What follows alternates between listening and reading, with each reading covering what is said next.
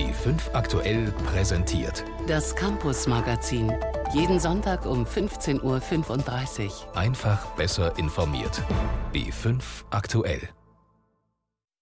Also, ich habe bis jetzt herausgefunden, dass eine Eistüte 8 Euro kostet. Und jetzt sind wir daran, sind, überlegen wir gerade, wie viel ein Stieleis kostet. Weil ein Stieleis würde 2 Euro kosten, aber das geht da nicht. Kinder mögen Mathe, aber manchmal ist es einfach schwer. Jetzt kurz vor Weihnachten präsentieren uns PISA und TIMS, zwei große internationale Bildungsstudien, wie Deutschlands Schüler dastehen im internationalen Vergleich. Die Mathekenntnisse der Viertklässler stagnieren. Das zeigte die TIMS-Studie diese Woche. Das sind nicht nur die äh, asiatischen Länder mit konfuzianischer Tradition, sondern das sind gute europäische Nachbarländer, Dänemark, Litauen, Finnland, England, Belgien, Norwegen, Irland. Äh, die liegen alle signifikant über uns und die haben auch alle deutlich zugelegt. Erklärt Wilfried Boos, der Leiter der TIMS-Studie. Mehr zu den Ergebnissen und Testaufgaben heute im Campus-Magazin. Außerdem schauen wir, warum Marokkos König die Schulbücher überarbeiten lässt. Und wir haben Studenten aus Landshut getroffen, die Whisky machen. Am Mikrofon begrüßt sie Annette Meyer. Alle vier Jahre testet die TIMS-Studie Viertklässler aus aller Welt in Mathe und den Naturwissenschaften.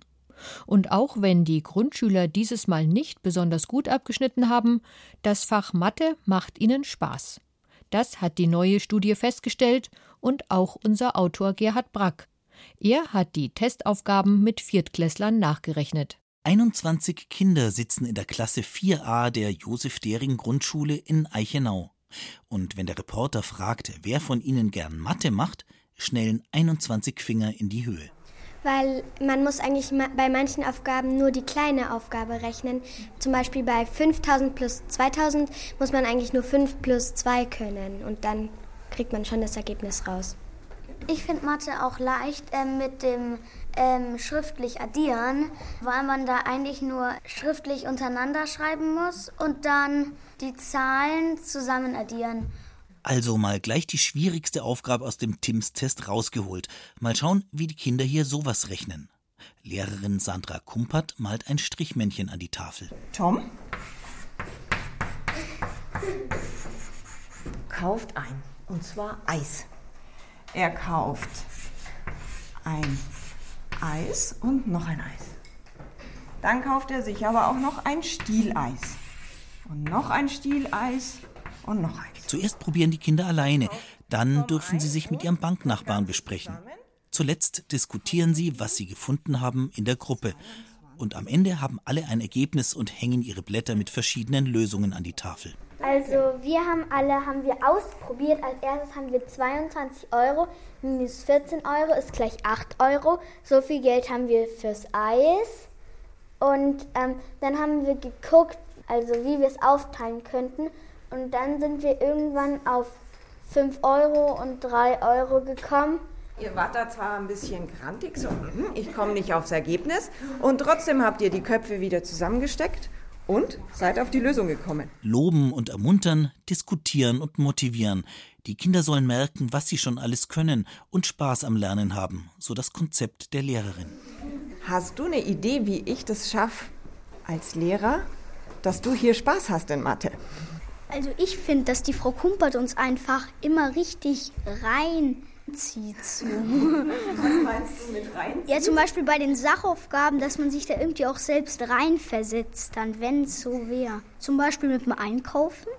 Man, man muss so und so viel zahlen und dann ausrechnen und man gibt so und so viel hin und dann ausrechnen, wie viel man zum Beispiel zurückkriegt. Ähm, in der zweiten Klasse ähm, beim Herr Sölch, da ähm, hat der Herr Solch auch einen Trick immer gemacht bei äh, Mathe, bei Zusammenzählen und Plättchen legen. Da hat er dann äh, manchmal so Chips oder Gummibärchen genommen. Dann hat er da immer Teller auf den Boden gelegt, hat dann immer die Chips oder die Gummibärchen da drauf gelegt. Und dann hatten wir auch wieder Spaß zum Rechnen. Und dann danach hat er dann immer die Gummibärchen und die Chips ausgeteilt. Das war immer voll cool. Weil es hat dann auch richtig Spaß gemacht. Nicht zuletzt sind die Kinder froh, dass sie in der Gruppe arbeiten und immer wieder kleine Pausen machen dürfen. Die anderen haben ja auch Ideen und dann kann man diese Ideen mit seiner Idee zusammenfassen und es gibt meistens die Lösung. allein, dann knubbelt man und kommt einfach nicht drauf. Das findet man ja dann auch nicht so spaßig. Und zu zweit kann man die Ideen teilen. Ähm, ja, ich finde Pausen auch sehr wichtig, nämlich wenn man jetzt zum Beispiel eine Dreiviertelstunde die ganze Zeit nur Deutsch macht, dann sagt die Lehrerin am Ende irgendwas und man irgendwie denkt, denkt dann halt, kann man irgendwie gar nicht mehr mitdenken. Ganz wichtig ist den Kindern auch, dass sie im Unterricht etwas lernen, was sie auch im echten Leben brauchen können. Denn Mathematik braucht schließlich jeder im Alltag. Wenn du zum Einkaufen gehst und du kannst nicht rechnen und der gibt dir dann, also du musst viel zu viel Geld zahlen. Und du weißt nicht, ob das überhaupt stimmt auch auf einer Straße zum Beispiel, wenn man da Nummernschilder hat, welches Haus es ist und man kann zum Beispiel gar nicht rechnen, wo das Haus dann ungefähr ist, dann weiß man auch nicht, und dann kann man das Haus auch nicht finden. Und dann zum Beispiel, dann findet man sein Haus gar nicht mehr, wenn man es nicht auswendig weiß. Wenn man auf einer Autobahn fährt und da die immer die Schilder sind, wie viele Kilometer man noch braucht, dann weiß man auch gar nicht, ähm, ob es dann auch wirklich die Ausfahrt ist, nach 100 Metern und so geschätzt, weil sonst kann man auch denken, dass 100 Meter vielleicht 100 Kilometer Kilometer so lang sind oder auch nur ein paar Zentimeter. Und deswegen braucht man das auch. Man muss auch Mathe können, damit, damit man weiß, wie alt man ist. Weil so, wenn, man, ähm, wenn man in der vierten Klasse ist und neun Jahre alt ist, man nicht Mathe kann, dann denkt man vielleicht, man ist schon 20. Und zuletzt gilt natürlich auch diese Lebensweisheit eines Zehnjährigen. Eigentlich hat, hat man es ja selbst in der Hand. Will man eigentlich lieber doof bleiben oder will man ähm, gut sein? Grundschüler testen die Testaufgaben der TIMS-Studie. Ein Beitrag von Gerhard Brack. Und jetzt zur Studie selbst. Gut 300.000 Grundschüler aus 48 Staaten haben sich beteiligt, davon rund 4.000 aus Deutschland. Von der Präsentation der Ergebnisse in Berlin berichtet Janina Lückhoff. Die gute Nachricht, die deutschen Viertklässler haben im Fach Mathematik ihr Leistungsniveau gehalten. Die schlechte Nachricht, im Vergleich zu den EU- und den OECD-Staaten sind sie damit unterdurchschnittlich. Der Leiter der Studie Wilfried Boos vom Institut für Schulentwicklungsforschung an der TU Dortmund erläutert das. Andere Länder haben deutlich dazugelegt. Wir haben unsere Leistungen gehalten, äh, die gleichen Ergebnisse, aber andere Länder sind eben deutlich besser geworden. Insgesamt 21 der 48 teilnehmenden Staaten schneiden bei der jüngsten TIMSS-Studie im Bereich Mathematik besser ab als Deutschland. Fast jeder vierte deutsche Schüler erreicht in Mathematik nicht die dritte von fünf Kompetenzstufen. Das heißt, die können die Grundrechenarten. Mit Mühe und Not können sie die Grundrechenarten, aber mehr ist da nicht zu holen. Da habe sich seit 2007 wenig geändert, so Boos. Die betreffenden Schüler werden aller Wahrscheinlichkeit nach in der fünften Klasse den Anschluss verlieren, wenn sie dort von Fachlehrern unterrichtet werden. Anders als in Mathematik schneiden die deutschen Viertklässler in den Naturwissenschaften wie schon 2011 und 2007 vergleichsweise gut ab. Nur in 15 Staaten sind die Leistungen noch besser.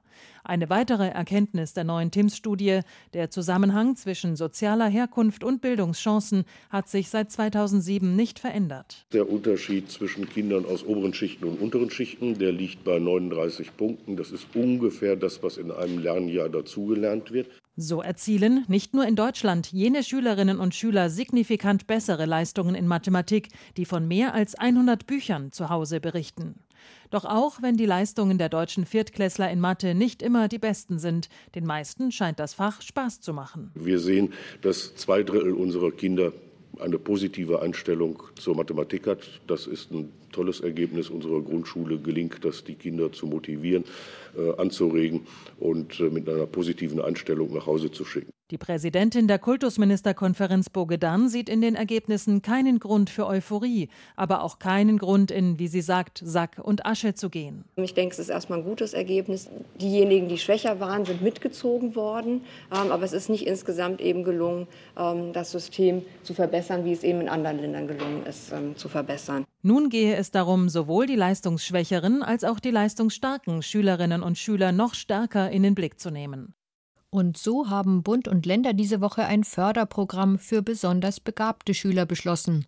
125 Millionen Euro werden in den nächsten zehn Jahren investiert. Wie das Geld eingesetzt werden soll, sagt uns Dagmar Pepping. Deutschland habe in den vergangenen Jahren sehr viele Programme aufgelegt für leistungsschwächere Schüler. Nun mache man etwas für die Leistungsstarken, sagt Bundesbildungsministerin Johanna Wanka. Diverse internationale Bildungsstudien hätten gezeigt, dass Deutschland bei diesen Schülern noch viel Steigerungspotenzial habe, so die CDU-Politikerin. Wenn man es vergleicht mit anderen Ländern, wie viel sind dort in der Spitzengruppe von den Schülern, dann sind das in Dänemark und in Polen und in Portugal doppelt so viele wie in Deutschland. Und in Irland und in England sogar das Dreifache. Und auch aus diesem Grund ist klar, hier müssen wir etwas tun. Als innovatives Hightech-Land könne es sich Deutschland nicht leisten, kluge Köpfe unentdeckt zu lassen, betont die Bundesbildungsministerin. Die gemeinsame Initiative des Bundes und der Länder ist auf zehn Jahre ausgerichtet und soll zum kommenden Schuljahr 2017-18 starten. Kostenpunkt insgesamt 125 Millionen Euro. In der ersten Phase sollen die Bundesländer insgesamt 300 Schulen auswählen. Die Hälfte davon sollen Grundschulen sein, die andere Hälfte weiterführende Schulen, so Wanka. Und zwar jedes Schultypes. Fünf Jahre lang sollen diese 300 Schulen Methoden testen, wie leistungsstarke Schüler im Regelunterricht besser gefördert werden können.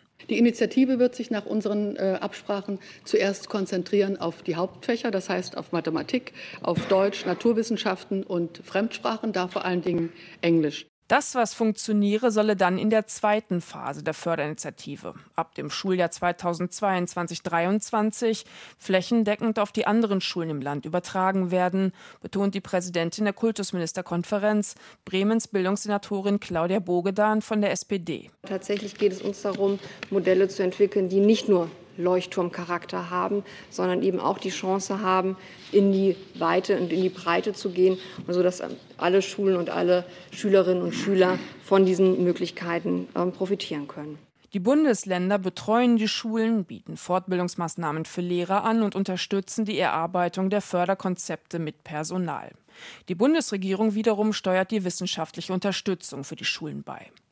Bei der Förderung der leistungsstarken Schüler gehe es auch um das Thema Chancengerechtigkeit, unterstreicht Bundesbildungsministerin Johanna Wanka. Chancengerechtigkeit, das heißt, jeder soll optimale Möglichkeiten haben in einer reichen Kulturnation, wie wir sie sind. Und jeder hat das Recht, bestmöglich gefördert zu werden, völlig unabhängig von der Herkunft, vom Geschlecht, vom sozialen Status des Elternhauses. So sieht es auch Claudia Bogedan, die Präsidentin der Kultusministerkonferenz.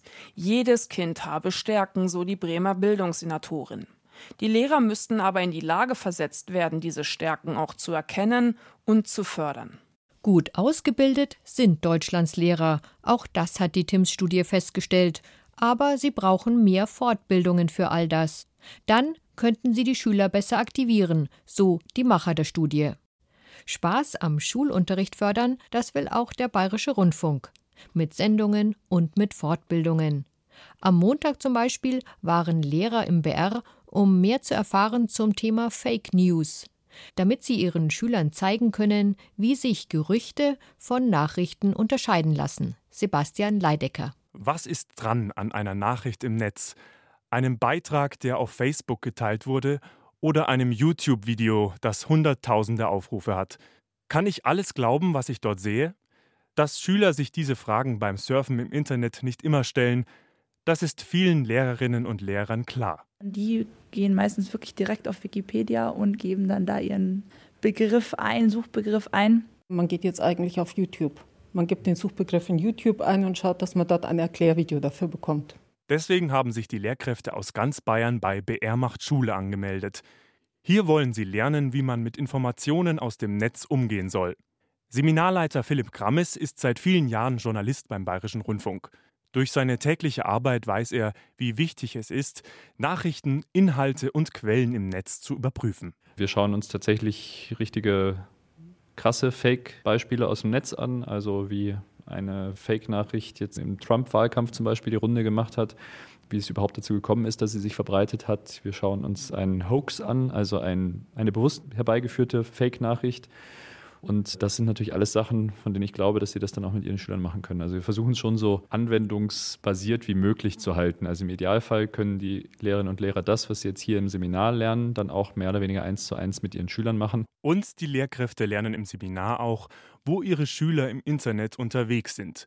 Denn damit formen die Jugendlichen ihr Bild von der Welt. Da muss man sie ein bisschen erziehen, dass sie doch auf verifizierte Quellen suchen und auch die dann auswählen. Es ist schon wichtig, dass die Schüler eigentlich das komplette Medienspektrum dann eben auch sehen und erfahren. Mit einer Menge neuer Eindrücke und Erkenntnisse kehren die Lehrkräfte nun zurück in den Schulalltag. Also ich finde es äh, sehr interessant und kann das auch äh, Kollegen empfehlen.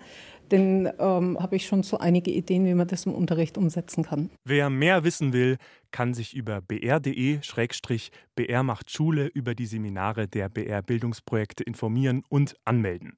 Angebote gibt's übrigens nicht nur für München, sondern auch für Nürnberg, Regensburg und Würzburg. Ein Hochschulpilotprojekt mit dem Titel Unternehmerische Kompetenzen, das klingt erstmal sehr abstrakt. Doch zwei BWL-Studenten der Hochschule Landshut haben diesem Titel schnell Leben eingehaucht mit einer ganz konkreten Idee. Sie wollen Whisky machen.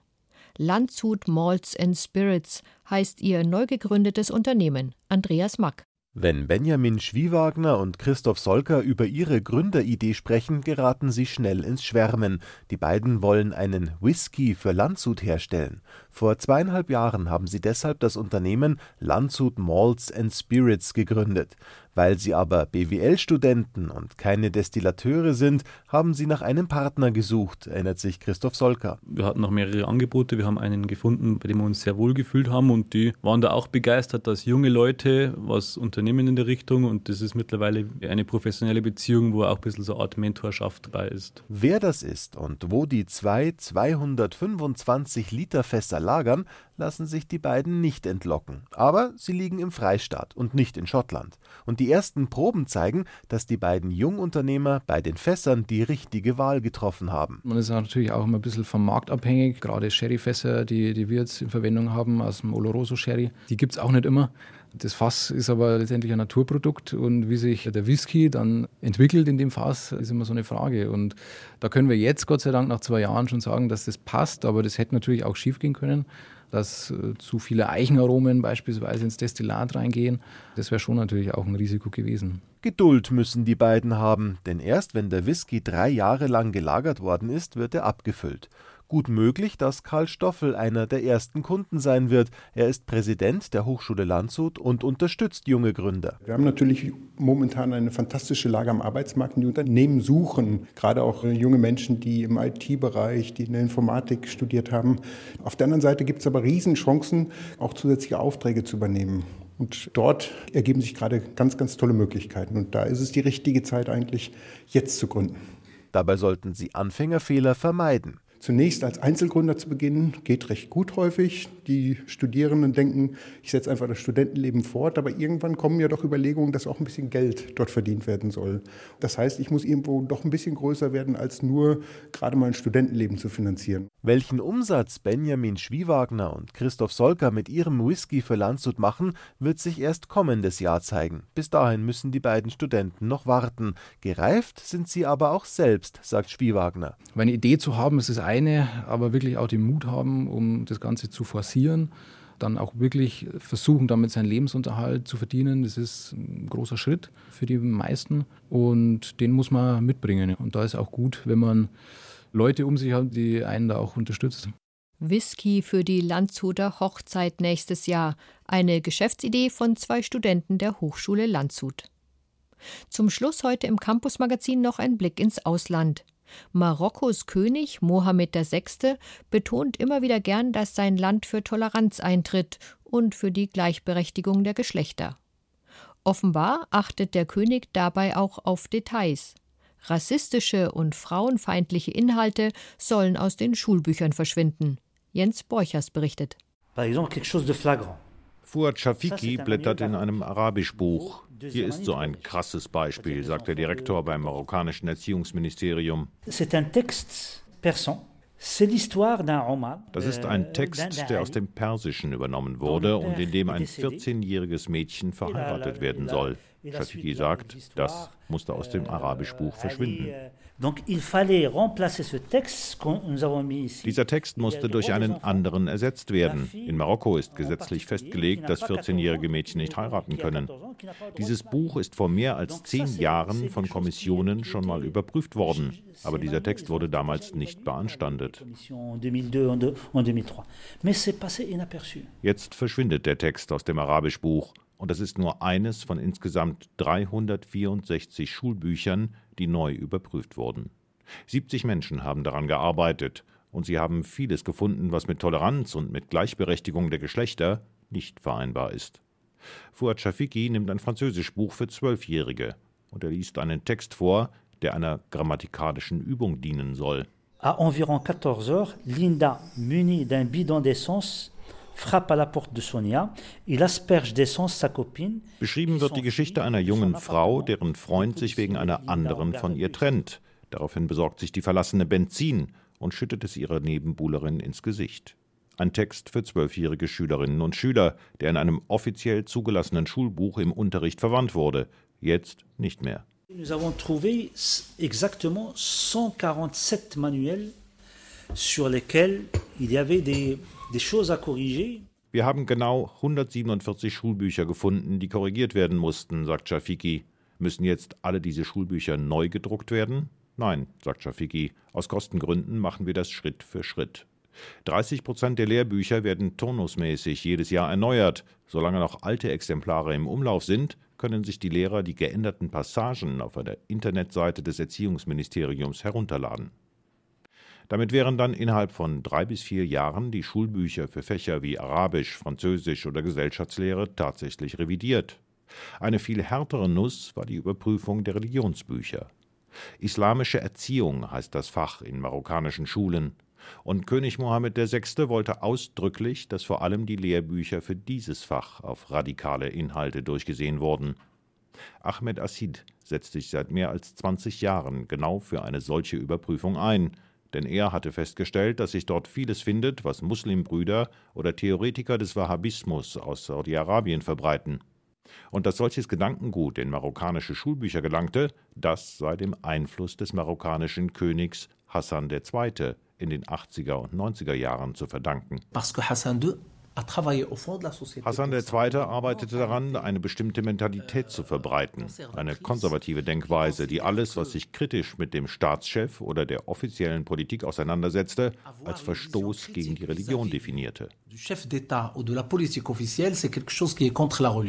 Experte Ahmed Assid sagt, Hassan II. habe sich damit gegen sozialistische und kommunistische Kritiker wehren wollen, mithilfe einer konservativen Islamisierung. Genau das versucht nun sein Sohn, König Mohammed VI., wieder einzufangen. Im Zeitalter des Terrorismus im Namen des Islams pocht der Monarch darauf, dass junge Marokkaner in der Schule Toleranz lernen sollen. Moderne Schulbücher für Marokko, ein Beitrag von Jens Borchers. Das war's für heute vom Campus Magazin. Im Studio war Annette Meyer.